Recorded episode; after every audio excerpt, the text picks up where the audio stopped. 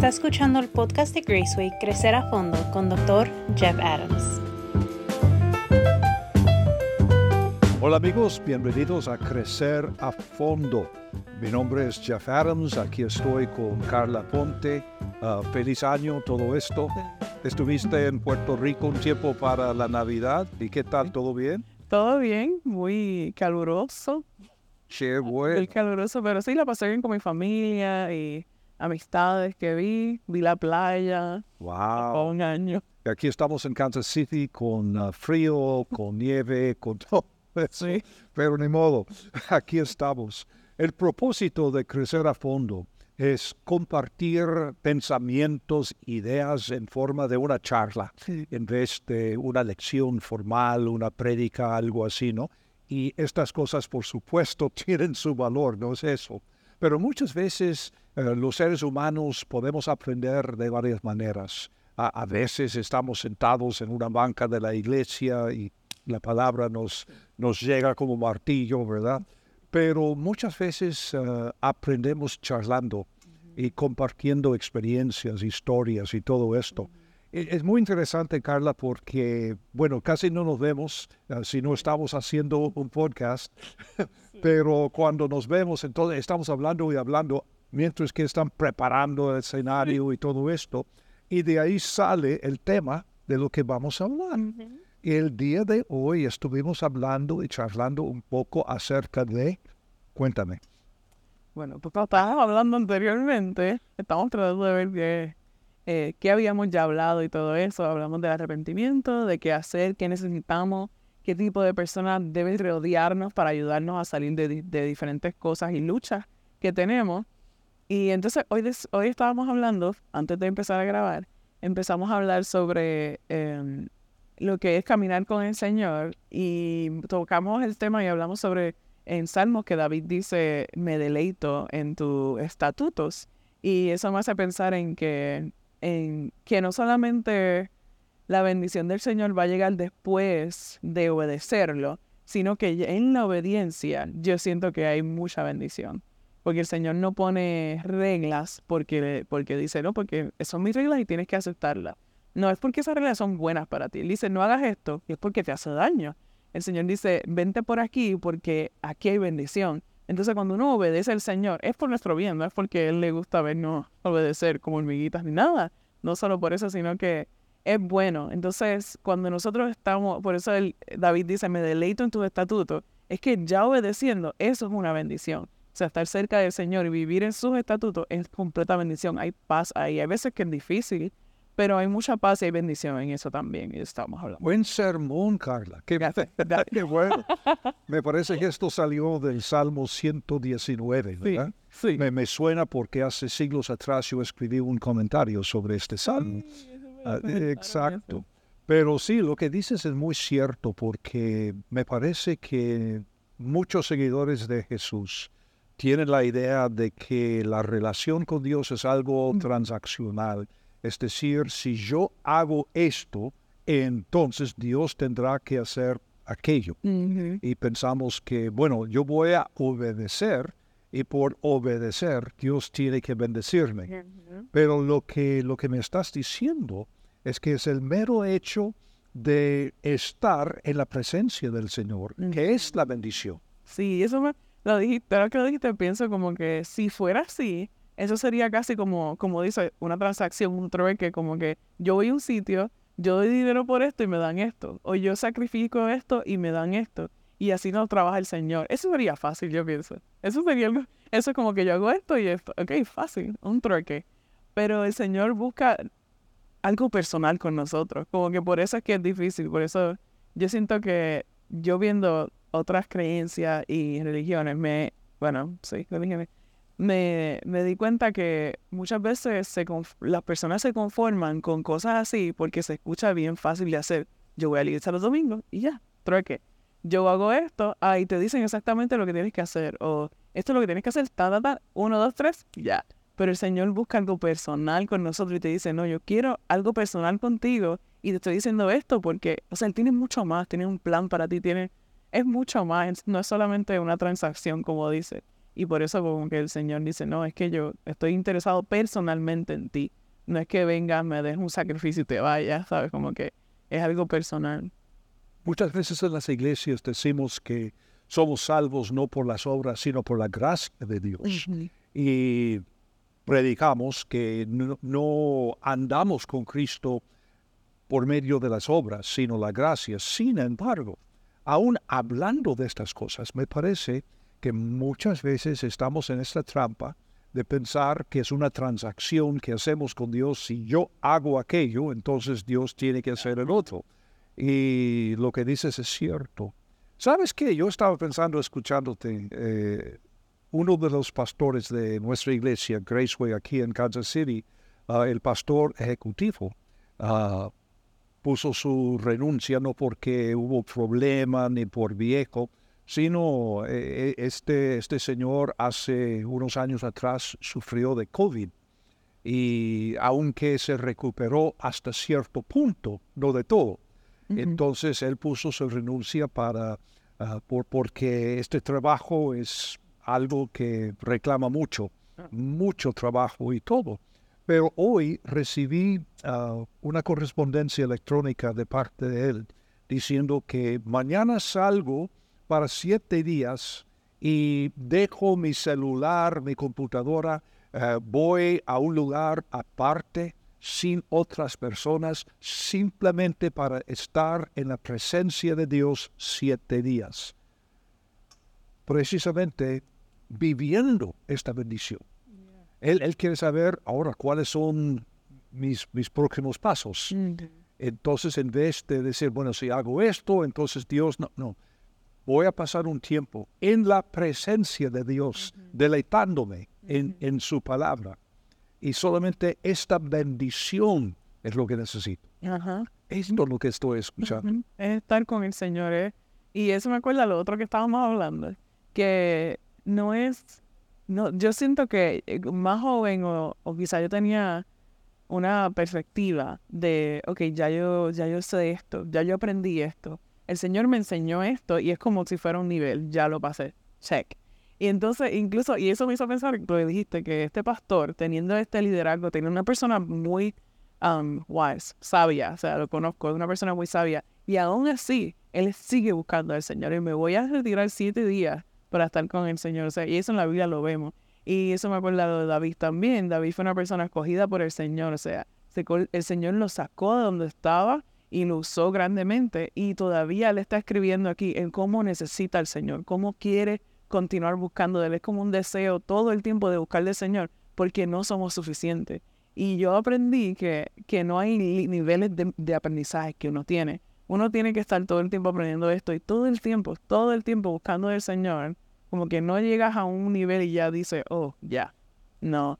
O sea, todo el tiempo, todo el tiempo una búsqueda del Señor y eso nos ayuda a continuar donde estamos, donde y alejarnos de cosas que no debemos estar, porque sin Él, otra vez regresamos ahí, o sea, nosotros somos nada, la verdad, o sea, el Señor nos hace, nos hace sabios, el Señor nos hace como que podemos salir de cosas, el Señor nos mantiene como que ahí, ¿sabes? Como que sin él no podemos, no podemos hacer todo eso. Y, o sea, me impresiona eso que acabas de decir del pastor y me hace pensar en eso que estábamos hablando, como incluso David dice, el Señor, o sea, todos los días él se deleita en lo que, en los estatutos del Señor, él quiere buscar del Señor, Señor, te necesito, es como, te necesito todos los días y si no necesitamos todo el tiempo. En otras palabras, si esta tentación que, que tengo acá Me, me, está jalando. entonces yo puedo resistir y puedo hacer esto que el otro, pero siempre, pero si busco al Señor, mm. entre más me apego a Él, menos tentación tengo. y más fácil va a ser. Que no es fuerza de uno. y eso aprendí. Y no significa que, ah, ya yo, ya yo me salí de eso. Ya yo lo, ya. No. O sea, en la Biblia dice como que ten cuidado, ten cuidado.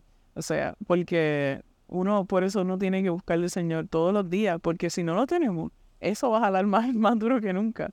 Entonces, no hay, no hay niveles que uno aprenda, ah, ya yo pasé por eso y no, ya no, no. El Señor, yo siento que, yo estaba hablando con un amigo sobre eso y, está, y él dice, pero eso nos acuerda que, que no somos nosotros, que sabe que nosotros no somos suficientes. Tanto así que mandó a su hijo para que muriera por nosotros, porque nosotros no, no podemos, o sea, no somos, no somos dignos de, de nada. Él vino al mundo, él murió y él lo hizo todo. Y ahora nosotros podemos con la fuerza de él todo eso. Y, y rápido, no sé, como que es bien fácil que nuestra mente cambie y diga, ah, ya yo, ya yo, ya yo, ah, no. El Señor está contigo, por eso uno puede. Yo hace poco estaba leyendo el libro de lamentaciones de Jeremías y Jeremías vivió la caída de Jerusalén, que obviamente fue un tiempo horrible, ah, más o menos como lo que estamos leyendo de, de Israel en estos días con Hamas y, bueno, toda esta guerra ah, horrible. La guerra es horrible. He vivido guerra y e, es, es imposible imaginar lo que es hasta que lo hayas experimentado. Pero lo que me llama la atención de Jeremías, y, es lo que estás diciendo, Jeremías después de hablar de todos los horrores de, esta guerra y, todo lo que estaba pasando, al final de su libro, él habla de la fidelidad del Señor y que cada mañana su fidelidad es algo nuevo. O sea, cada día él buscaba la presencia del Señor y fue en la presencia del Señor que encontró su paz, su uh, consuelo, bueno, todo lo que, lo que estaba buscando. No por resistir y, y, bueno, tratar más fuerte esto que el otro, no. Eh, la presencia del Señor, buscando su presencia cada día. y, y, no estos niveles que, que dices. Me hace pensar, Carla, en, en uh, algo que me pasó hace hace casi 50 años, increíble. Yo, un jovencito, pastor de jóvenes, y yo estaba enseñando una clase para colegiales, y había una señorita recién eh, regresado de una universidad cristiana, y visitó la clase que yo estaba enseñando un domingo en la mañana, y me pregunta, ¿y qué están estudiando? Y yo le digo, pues eh, estamos iniciando un estudio del libro de los hechos, así que bienvenida. Ah, pues entonces no, ah, porque ya, ya estudié ese libro. entonces yo voy buscando otra clase, eh, como para decir que ya puedo el libro de, de, los hechos, en vez de decir, no, cada mañana, cada día yo puedo encontrar más y más y más y más. Sí, y esa es la cosa con la Biblia yo siempre me he dado cuenta que tú puedes leer la misma historia y tú encuentras algo diferente todo el tiempo. Totalmente. creo que ese es el, libro que hace eso, porque está viva y es eficaz y, y cada vez que uno lee, aunque sea lo mismo, la misma historia, tú ves algo diferente que el Señor te está enseñando. Y no, no pues, puedes leer el mismo libro un montón de veces. Yo me imagino que has leído cosas muchas veces y cada vez encuentras algo diferente. Iba a decir algo y se me olvidó que era. Siempre pasa esto iba a decir que cuando estamos hablando de, de que no es, como dijiste, él encuentra fidelidad cada día, cada día encuentra fidelidad nueva, cada vez, y, y refugio en el Señor y todo eso. Y todo lo que hemos hablado, yo siento que hay algo en común, que tiene un denominador común, que siento que es como un corazón dispuesto, un corazón arrepentido o, o rendido al Señor como diciendo, yo no puedo, tú sí. Diciendo, enséñame más o ayúdame, necesito de ti, necesito, y no tanto confiando en nuestro propio, como dice Proverbio, en nuestro propio entendimiento, sino diciendo, tú sí. O sea, es como que, Señor, ayúdame. Es como estar rendido, decir, Señor, eres tú. Y eso te ayuda y te da más fuerza y te da que... Siento que casi todo tiene que ver con el corazón de uno y rendirlo todo a Él. Y Carmen, como representante de la juventud, ¿Cómo es que puedes mantener un corazón fresco, abierto al Señor?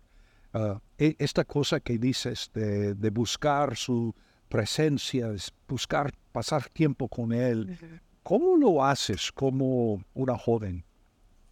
Pues... Con tantas tentaciones y tantas cosas en el mundo. ¿Cómo es? Que yo pienso que lo más que a mí me ha ayudado, lo, y o sea, últimamente lo más que me, que me ha como que dirigido al Señor ha sido estar dispuesta a escuchar. Para mí eso es lo más que yo estoy pensando y viendo cómo yo hice eso, porque muchas veces yo pude haber dicho, no, pero, o sea, porque uno pensando con su, según uno, no, pero yo no necesito, uno puede dice, como yo tengo mentores, como siempre he dicho, y ellos todo el tiempo me están diciendo, "Ti- eh, yo creo que debes hacer esto. Y es yo estar dispuesta a decir, ok, voy a escuchar lo que él dice y voy a escuchar lo que él dice. Y, y también yo creo que dedicarle tiempo al Señor, o sea, decidir como que voy a dedicarle tiempo al Señor eh, y hacer esa relación, no es que darle, sino como que trabaja y darle tiempo al Señor, saca un tiempo para sentarte y hear, o sea, escuchar del Señor y darle tiempo al Señor y decirle que te dirija, es como una relación. Y, y a través de eso y la gente que tengo alrededor mío, pues yo, yo siento que eh, estar dispuesto a escuchar y a, a hacer.